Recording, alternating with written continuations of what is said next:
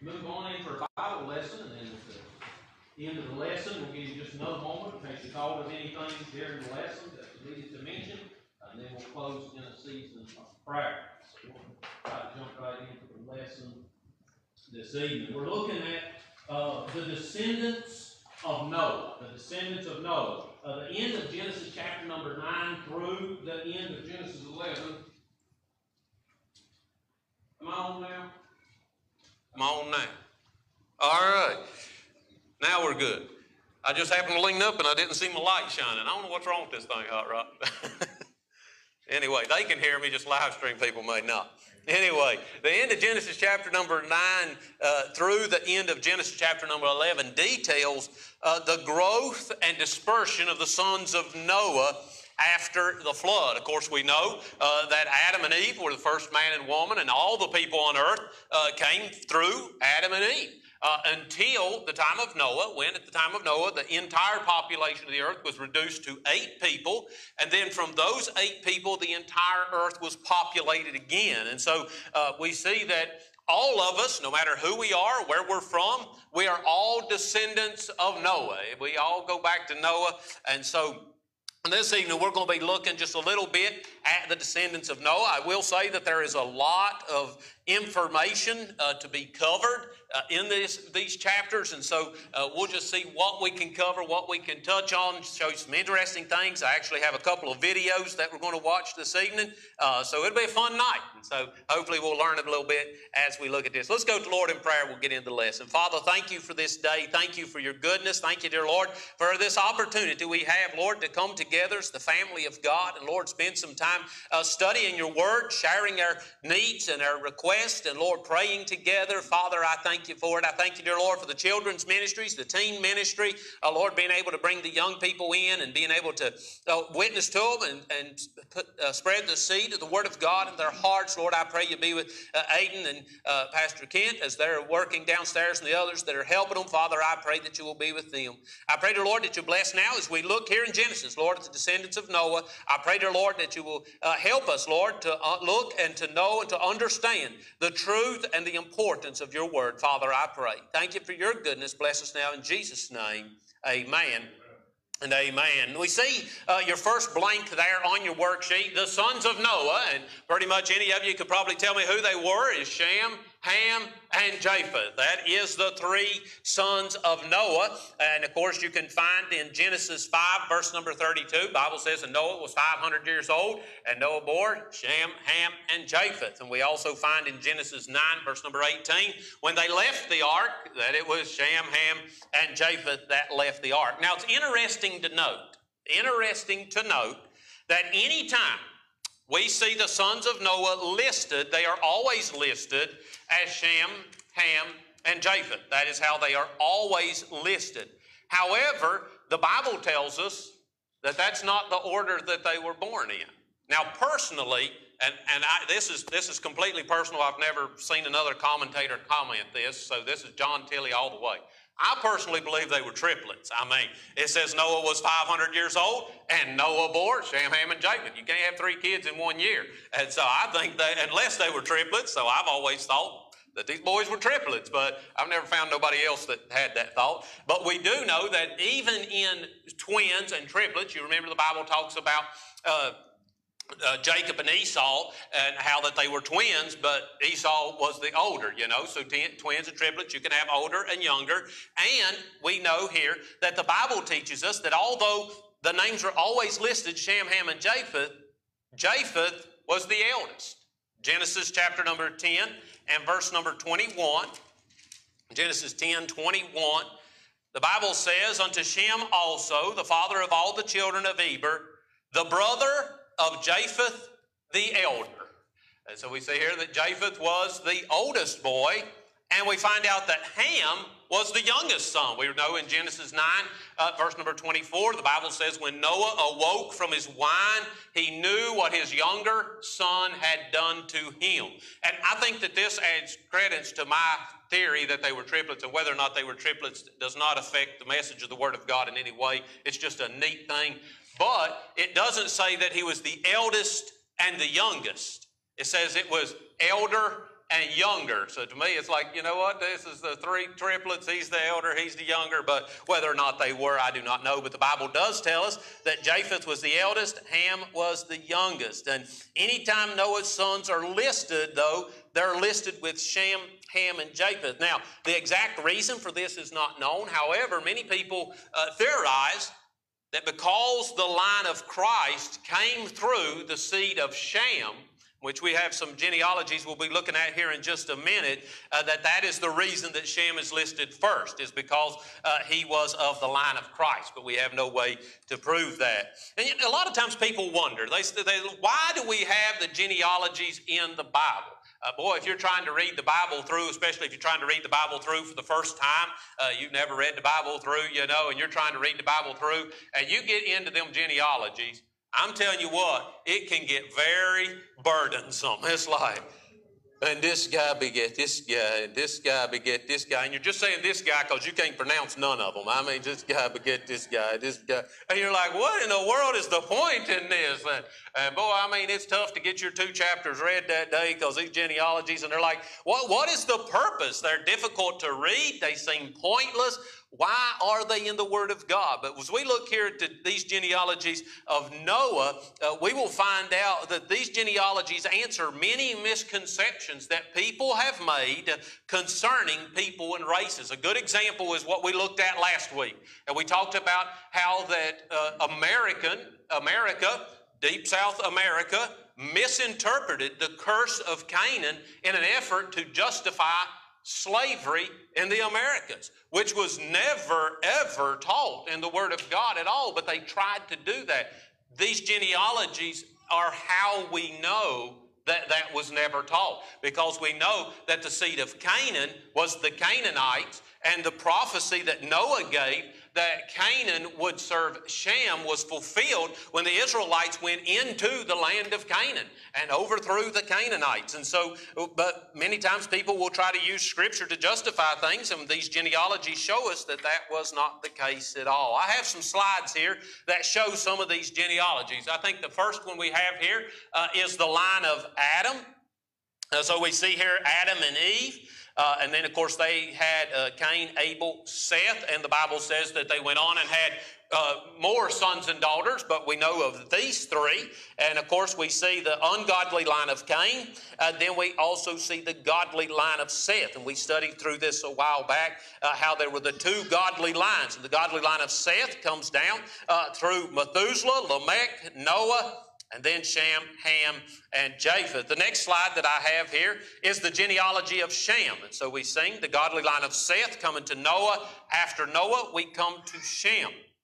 And when we come to the godly line of Shem, we see that Shem had five sons, Elam, Asher, Arphaxad, Lud, and Aram. And then we have a little breakdown here of these uh, children, and uh, we see that Arphaxad uh, then goes to Selah, to Eber, to Peleg. Now, just a little interesting thing for you to note right here. The Bible does tell us, I didn't write this verse down, but the Bible does tell us that the, when God confused the languages at Babel, it was at the time of Peleg.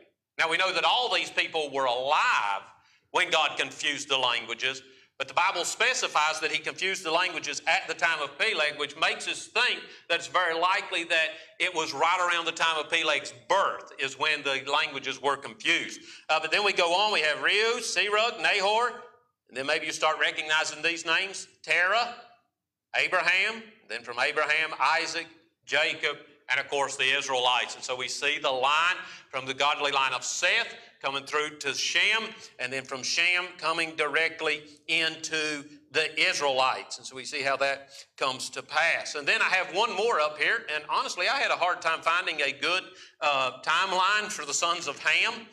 And uh, so I actually just took a picture of this out of a book with my cell phone, so sorry for the quality there. It was the only good one that I could find.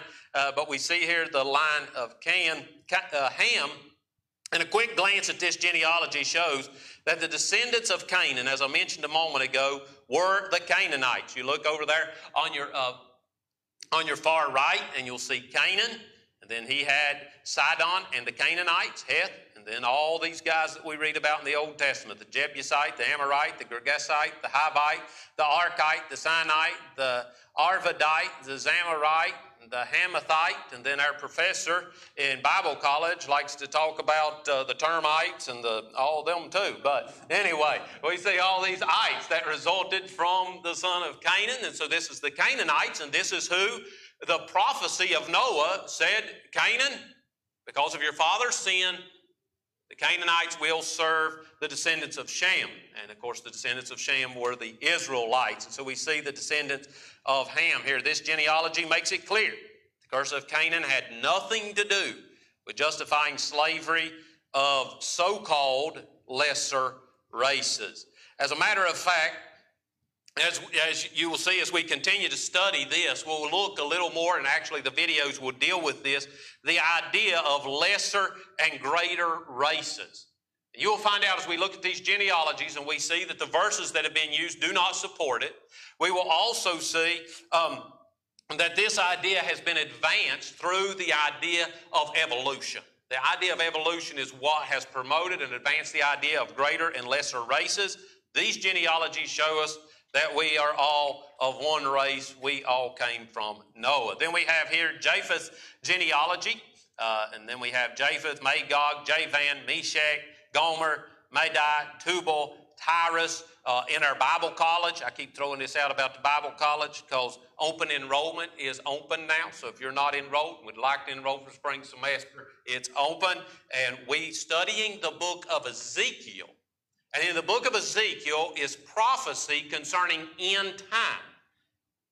And that prophecy is interpreted and understood through this genealogy of Japheth. Now, I've got a lot of other things I'm looking at tonight, so I don't have time to dig into all of that. But that prophecy in the book of Ezekiel is explained through Japheth's genealogy. These people uh, went to Asia and Europe, that's, or Europe, that's where these people went to. And so we see the family tree of Japheth's descendants who, who settled there in those places. Now, there, I said last week that there's some interesting things revealed in genealogies. And so I'm going to be sharing some things with you that aren't necessarily deep.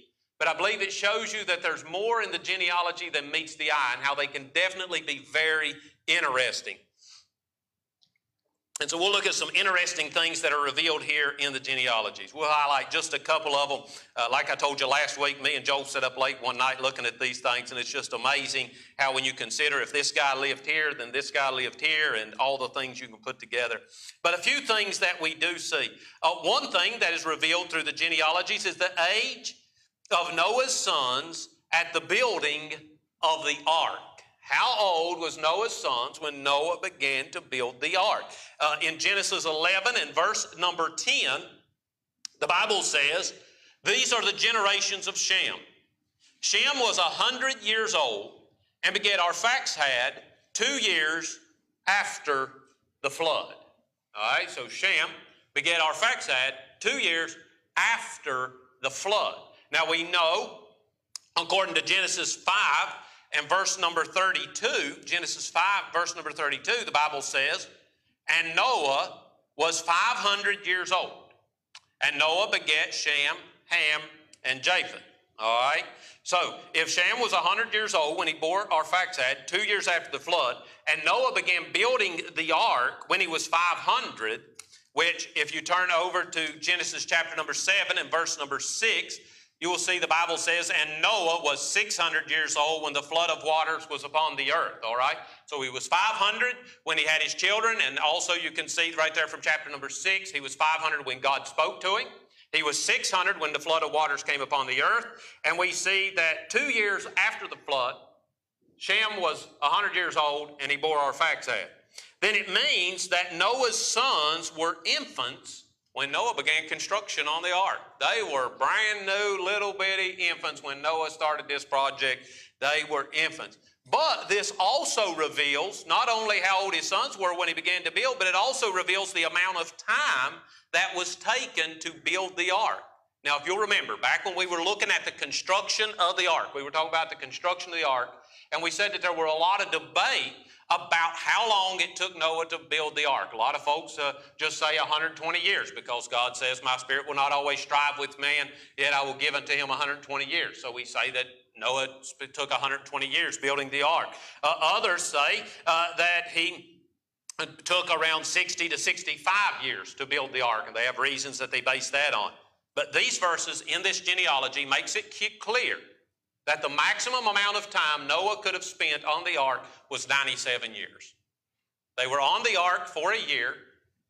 Shem had, Arphaxad had two years after the flood at one hundred years old. That means he was ninety-eight when he got off the boat.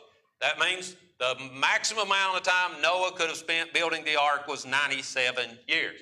Interesting how this genealogy clears this up and makes it so evident. If you remember, whenever we were looking at that, I just said that Noah worked on the ark one hundred years because I didn't want to spoil this. I was trying to save this for you for later, and so uh, to show you this. But this clearly answers uh, that it would have been ninety-seven years is the maximum amount he could have worked on the ark. Another interesting thing we see here, and, and I find this interesting. Now, there's a lot of assumption on my part here, but I believe you can see it, all right?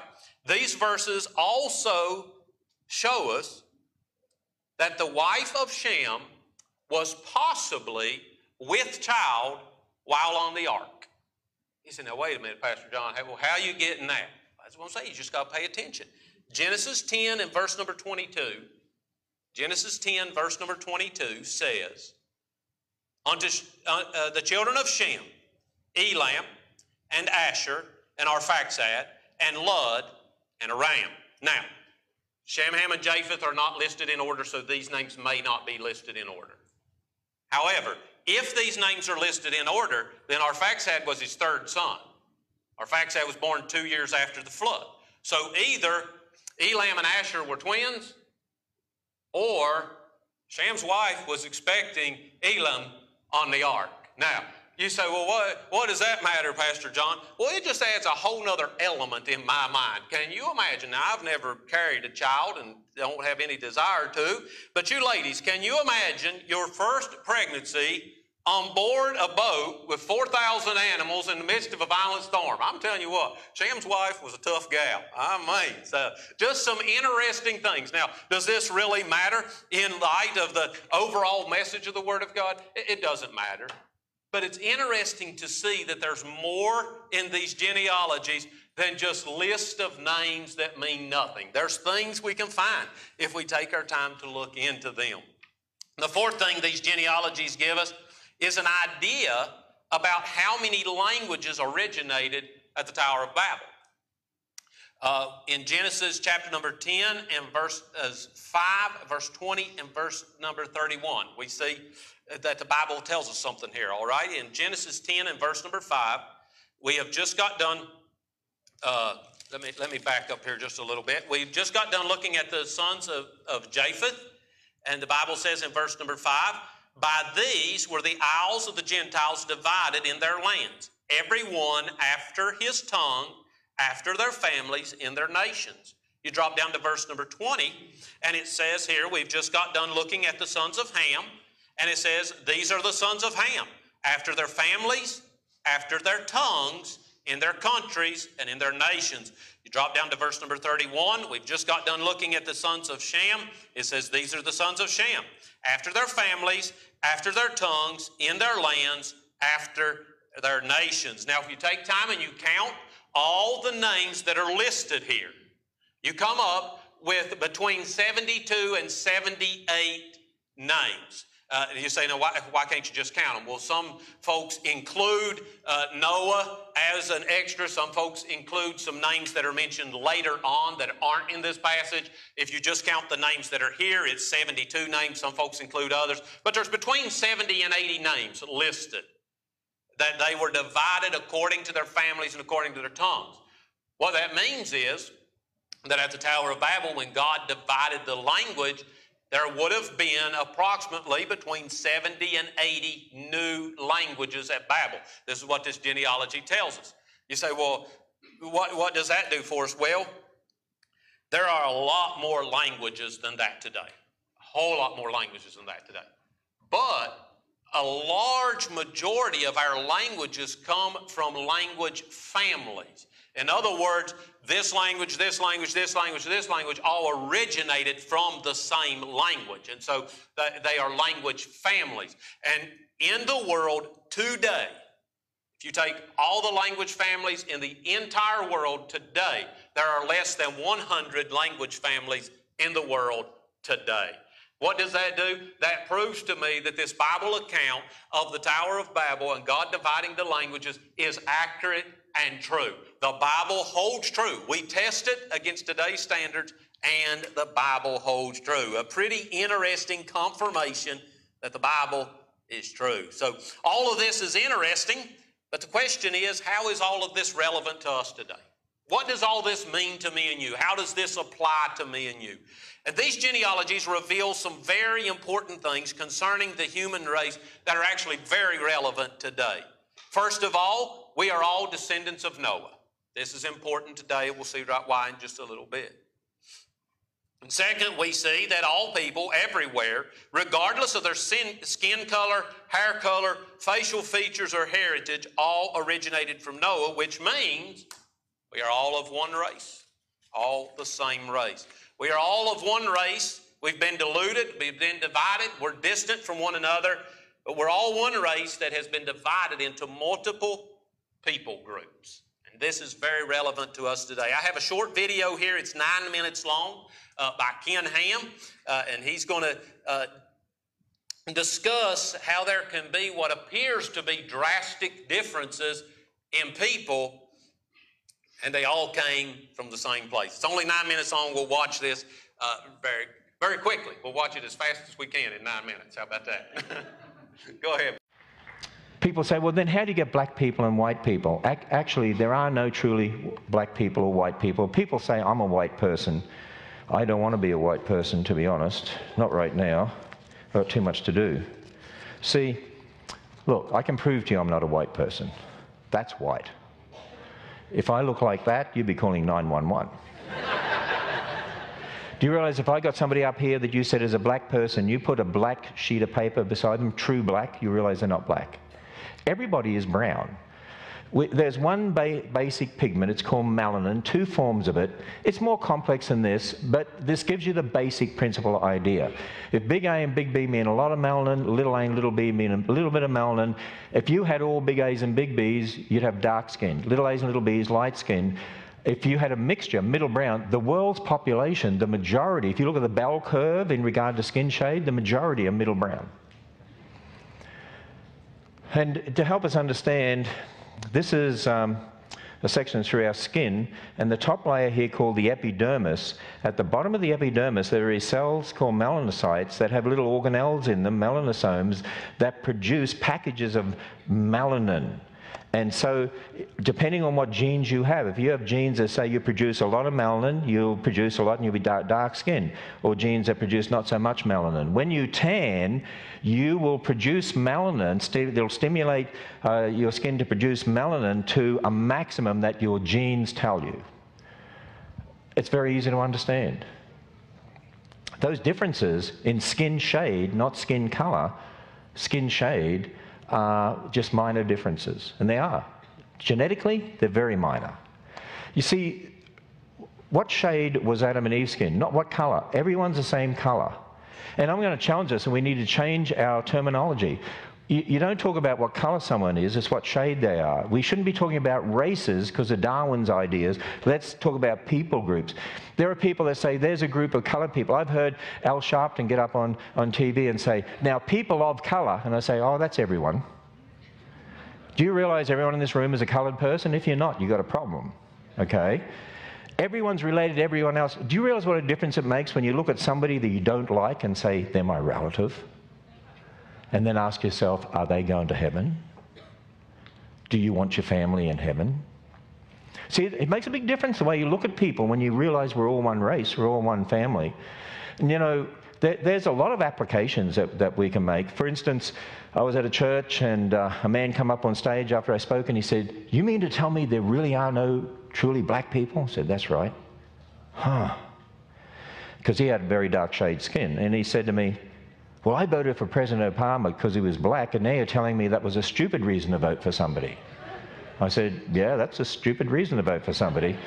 Because, and you know, as Christians, I use that as an example for the audience, and I said, do you realize, as Christians, you don't vote for somebody because they're black or white, which is not correct anyway, and you don't, we shouldn't vote for somebody because they're Democrat or Republican or Independent.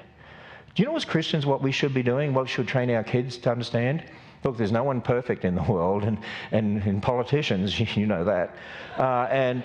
What we should be doing is, though, saying, as Christians, I want to be salt and light, but what I need to do is judge whatever anyone's saying, the, the, the, what they say, their behavior, et cetera, against the absolute authority of the Word of God, then that should drive how I vote. That's being a Christian. You know, uh, another church I was at, uh, was, I remember it distinctly. A man and his wife were sitting with the pastor over on my left, and the man had very dark skin, the pastor had very light skin. People would call that an interracial marriage. There's no such thing as interracial marriage. There's only one race.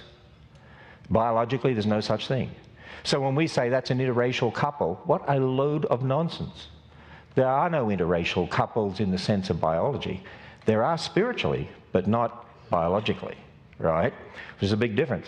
And I remember the man turned to pastor and he says, this is great, I'm just pleased to know I'm not married to a white woman. So there you are. And, and you know, there's other applications. You know, when you go to the doctor and, and, and they give you these long forms and you've got to fill out all these stupid things, and one of them is, what race are you? I encourage everyone, write down Adams. When it says other, Adams. And when the person at the desk says, excuse me, what's this Adam's race? Adam? Didn't you know Adam was the first man? Did you know we all come from Adam? God created Adam and Eve, and we're all descendants of Adam and Eve, and Adam sinned. And because of sin, that's why death came into the world. That's why we're going to die. You're going to die. You know you're going to die, right? And it's because of sin. And that's why God sent his son. You know, the babe in a manger, die on a cross, be raised from the dead, offers a free gift of salvation. You need to, you need to repent. See the gospel in thirty seconds right there. Hey, but can you imagine if Christians started doing this sort of thing? You start to be a witness in the community. You say, I'm, I'm going to help lead the way in regard to these issues. And then those songs we learn. Oh, who remembers this one? Jesus loves little children, all the children of the world, red and yellow, black and white, all are precious in his sight. You remember that one? Actually teaches kids wrong ideas. Imagine if we taught generations of kids this. Jesus loves the little children, all children of the world. Shades are brown from dark to light. All are precious in his sight. Now that gives you the right idea. And so, when we think about Adam and Eve, if Adam and Eve had all little A's and little B's, the whole world would be like that. If Adam and Eve had all big A's and big B's, the whole world would be like that. But that lacks the genetic variation we see. And so it makes much more sense that Adam and Eve are in the middle with a mixture, the maximum genetic diversity that God created, just like he did in each of the kinds. And then you get a whole range of variations from that. And that's why, for instance, around the world, there's lots of examples of twins like these. These are from Australia, and these primarily from England. Uh, there's lots of examples of twins like this. It's very easy to understand, because it depends on the genetic diversity in, in the parents and what combinations they got. And so, over time, because of the Tower of Babel, you could get some groups that only had big A's and big B's. On their own, that's all they're going to produce, dark-skinned people. Over time, you might end up some groups that only have little A's and little B's, only produce light-skinned people. For them, remember, poodles with poodles only give poodles, right? For, for those people to produce kids that had um, a range of skin shade, they're going to have to mix with somebody who's got some of those other genes from the original genetic diversity that God put there. Very easy to understand. And then eye shape, sort of similar. Um, one of the major factors in eye shape is the amount of fat in your eyelids. It's just a minor genetic variation. That's all it is. And as A B C News said, even in nineteen ninety-eight, what the facts show is there are differences among us, but they stem from culture, not race. And people, the answer to racism is simple. It's the true history of the world. That's the answer to racism. To see people saved, one to the Lord, and to build their thinking on the Bible and to recognize we're all one race, we're all equal before God, we're all sinners, we all need the same solution, Jesus Christ. And you know, when anyone says to me, whether it's in Australia about the Aborigines or anyone else, and they say, yeah, but we were so wronged in our history, and look what happened in history, and look what these people did in history. Do you know what I believe we should say? Do you know what? None of us deserve anything. We didn't deserve what God did for us. We committed high treason against the God of creation. We sinned against God. We, we don't even deserve to exist. Do you realize what he did for us? He stepped into history to pay the penalty for our sin. The, oh, woe is us the, the, that we're sinners, but God wants to save us from what we did. That's the answer. Instead of looking at wrongs of the past and all the rest of it, the answer is we need to see, understand who we are before a holy God.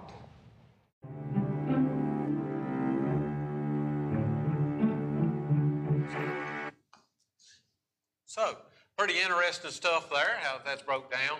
Uh, biologically, there is less than two percent difference in any two people in the world.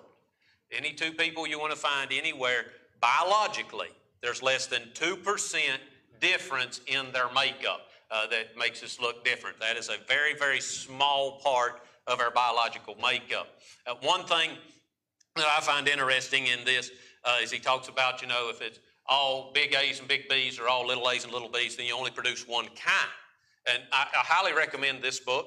Uh, if you've never read this book, this is a book by Ken Ham, One Race, One Blood. Covers much of what he's talking about right here. Uh, and, and in this book, he talks about the fact that whenever we want to create a purebred, such as a purebred dog or something like that, that what we do is we weed out the diversity. And so we take and create an animal that only has big A's and big B's or little A's and little B's, and we, we make it this animal, we weed out the diversity, and then we call it a purebred, but what we've actually done is weaken that dog. And isn't that so true? I mean, everybody knows that mutts are way tougher than purebreds. And that used to confuse me. I used to be, now, how, how is it, you know? Shouldn't purebreds be stronger? But the reason they're weaker is because we have weeded out their diversity.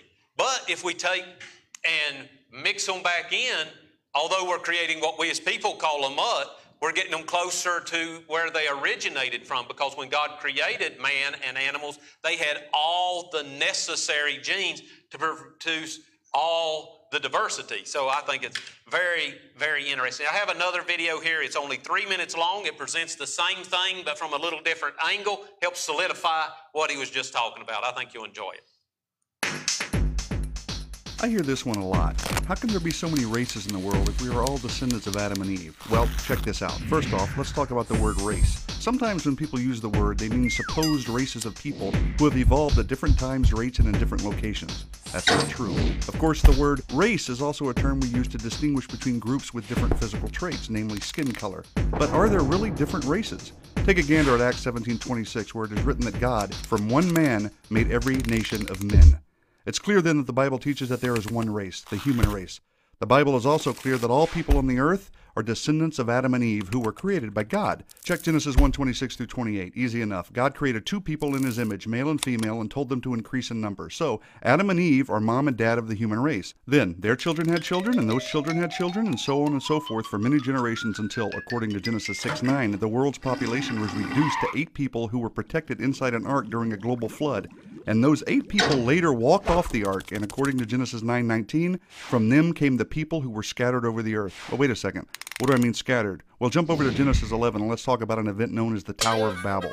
Basically, because of the sinful actions of the descendants of Noah, the Lord confused their language and scattered them from there over all the earth. That's pretty clear and concise. Okay, so we've got lots of people who are descendants of the eight folks who came off the ark, and now they have been scattered all over the earth. That explains that we are still one race and that different groups of people ended up in different locations. But how do we get a bunch of different colored people if we are all one race? Well, follow along. This, of course, is a simplified explanation, but the basic principles are true. We all have a pigment in our bodies called melanin, which, depending on different variables, produces different shades of the one main skin color we all possess. Several genes control the amount of melanin produced and thus the variability in the skin shade. In fact, it's easy for one couple to produce a wide range of skin shade variability in just one generation, as we'll see in just a moment.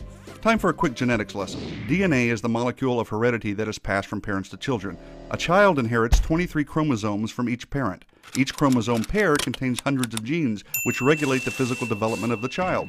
However, to illustrate basic genetic principles pertaining to the topic, we'll just talk about two genes, the genes that control the production of melanin. So, let capital A and capital B symbolize versions of the gene that code for large amounts of melanin, while little a and little b code for small amounts. Got it? Easy. Check this out. Take a look at the upper left. Let's say dad contributes capital A, capital B genes, and mom contributes capital A, capital B genes as well. Together they will produce a child with capital A, capital A, capital B, and capital B. This is a kid with a lot of melanin, and thus he will have very dark skin. Easy to see. Here's the bigger point though. Let's say dad contributes capital A, capital B, and mom contributes little a and little b. Well, the child's skin will be middle brown shade, the combination of capital A, little a, and capital B, little b, which by the way represents a majority of the world's population. Not only that, but if each parent is capital A, little a, capital B, little b, the combinations that could be produced in their children could result in a very wide range of skin shades in just one generation. So, since Adam and Eve were the first people ever, it makes sense to conclude that God placed in them a combination of genes that could produce all different shades of skin we see. Those same combinations would be present in Noah and the seven other people who boarded the ark. And because God dispersed people at the Tower of Babel, he dispersed the population, thereby isolating gene pools in the different people groups. Over time, different cultures formed in different locations with certain features like skin shade becoming predominant. And here we are today. And since we all go back to Noah and his family, it makes sense that we are all different shades of brown, one race, multiple people groups, just like the Bible teaches. Simplified for sure, but enough said. There you go. My son Joel, I was making sure it was going to play before service, and he said, "Dad, that's way too fast for a Wednesday night." I thought it would change the world, wouldn't it? I'm telling you, it's just simple. It just makes sense. Um, but anyway, we can see that the descendants of Noah, the genealogies of the sons of Noah, very important and very relevant to what's going on in our world today. So hopefully that's a blessing to you. If you want, I can definitely share that little three-minute video with you, and you can share it with your friends and family, and uh, maybe we can make a little difference on there. Anyway, did anyone think of any other prayer requests uh, during the lesson that you failed to mention beforehand? Anyone at all?